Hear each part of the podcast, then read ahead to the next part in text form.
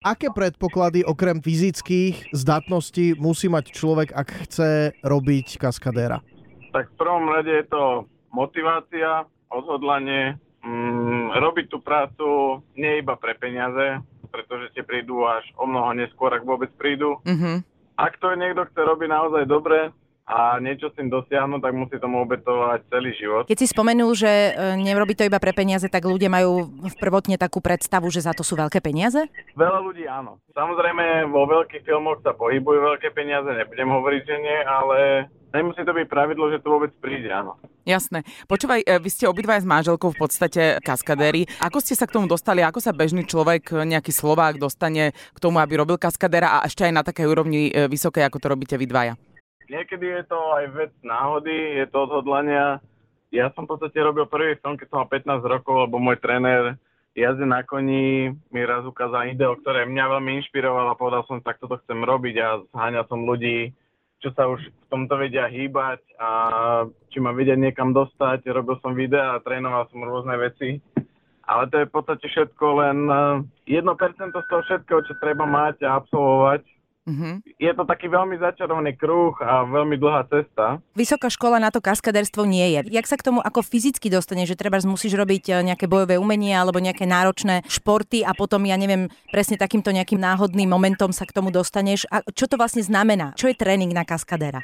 Samozrejme, vysoká škola na to neexistuje, ani žiadna škola na to neexistuje. Je to ako tak škola životom. Mhm. Tak ako si spomínala, to bojové umenie je veľmi dobrá vec, pretože kaskadér bez bojového umenia je jak bez jednej nohy. Uh-huh. Takže či je to šerm, my sme viac menej odborníci na kone, Uh-huh. ale takisto sme museli prejsť uh, aspoň základným šermom. Teraz poslednú dobu veľmi sa venujeme motokrosu, tiež chodevame na box, potápacké kurzy, práca vo výškach, uh, tomu sa hovorí wirework alebo rigging. Takže čím viacej toho ten kaskader vie, tým môže byť žiadanejší Jasné. a skôr sa k tomu dostať. Ja viem o Lukášovi, že vo filme Narnia Prince uh, Caspian, tam si bol však. A v ktorých ešte filmoch takých, ktoré máme šancu poznať? Posledná legia, seriál Hry o tróny, Transformers, uh. Transformers, čo pôjde teraz do kín.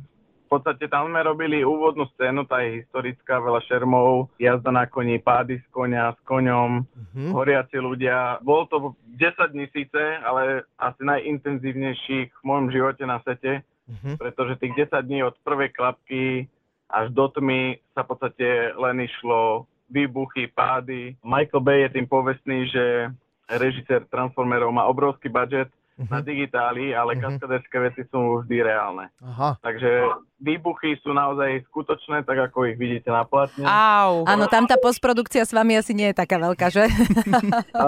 Tá postprodukcia príde v pozadí nás, Áno. roboti. Jasné. A ľudia lietajú na lankách, z Super. rampy, horia. V podstate to bolo veľmi náročné. Výbuchy okolo vás. Takisto na poslednej hry o tróny sa robilo 25 uh, horení naraz, 25 ľudí Wow. horelo zapálení draka. Uh, pád z konia, pokiaľ je natrénovaný, musí vyzerať reálne je vždy nejaké riziko, No, ale jasné. sa páda s koňom, tak ten proces, kým sa to naučí, ten kôň trvá mesiace a vždy je nebezpečnejší, pretože kôň má samozrejme svoju hlavu a nikdy to nie je 100% že vieme, ako to dopadne. My to pripravíme, aby sme to riziko čo najviac zmenšili a vedeli, kde a ako asi sa to bude diať, ale pri práci s koňom vždy sa môže niečo stať. Môže sa zastaviť, môže padnúť trochu ináč, môže No. ten pohyb preč. No nie len, že má svoju hlavu, ale je ešte dosť ťažká. Ťažký. Takže keď ťa pridlaví, a k tomu aj smerujem ďalšej otázke, že vy zrejme máte týchto zranení za sebou množstvo. Neodradilo ťa to od tej roboty? Mm, nie, neodradilo.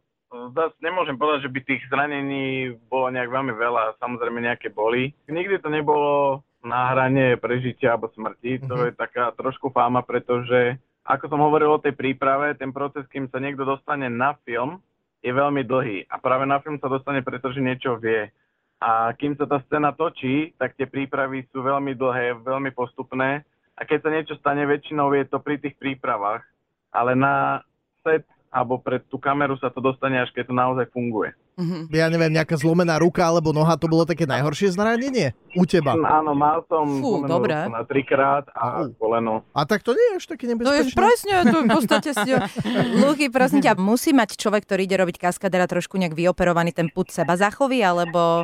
Lebo deti, napríklad, keď kúkam na toho svojho, tak tiež mám pocit, že to má vyoperované a bude z neho dobrý kaskadér, ale to asi nie je úplný začiatočný ja predpoklad. tvoju otázku len obmením trošku, že máš ty reálne strach pred takou nebezpečnou scénou, alebo už nie? Je to skôr rešpekt, alebo veľa mojich kolegov to tiež nazýva rešpekt. Není to ten strach, pretože strach je veľká brzda. A Jasne. prekonávať sa strach práve prichádza tým tréningom, že ten sa dá naučiť ho prekonať, ale ten rešpekt je tam vždy a ten by A ten mal je dobrý byť, aj. Mhm.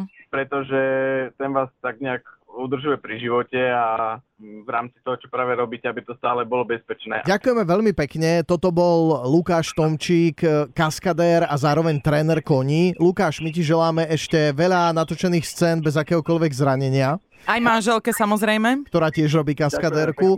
A ďakujeme, že si nás takto uviedol trošku do obrazu, že si vieme ten eh, život kaskadéra predstaviť trochu viac než pred chvíľou. Vďaka a všetko dobré. Ahoj. Ďakujem pekne. Ahoj, ahoj.